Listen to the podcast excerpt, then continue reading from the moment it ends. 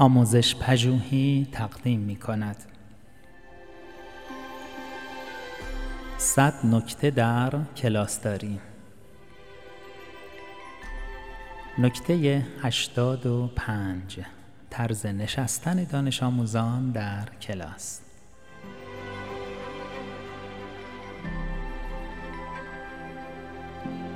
چینش دانش آموزان در کلاس تأثیر حیاتی بر کنترل رفتار آنها دارد. موارد زیر قوانین طلایی من در این زمینه هستند. همه دانش آموزان بی انضباط را روبروی خود بنشانید.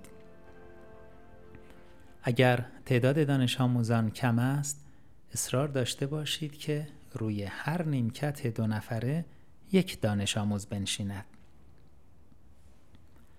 عاملین اصلی بینظمی را دور از هم نگه دارید. فضای کافی بین نیمکت ها قرار دهید. به طوری که بتوانید به راحتی به هر نیمکت نزدیک شوید.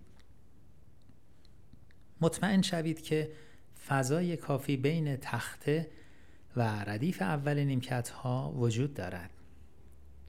اطراف کمد و میز خود را برای دسترسی راحت مرتب نگه دارید. مطمئن شوید همه چیزهایی که نیاز دارید در دسترس است.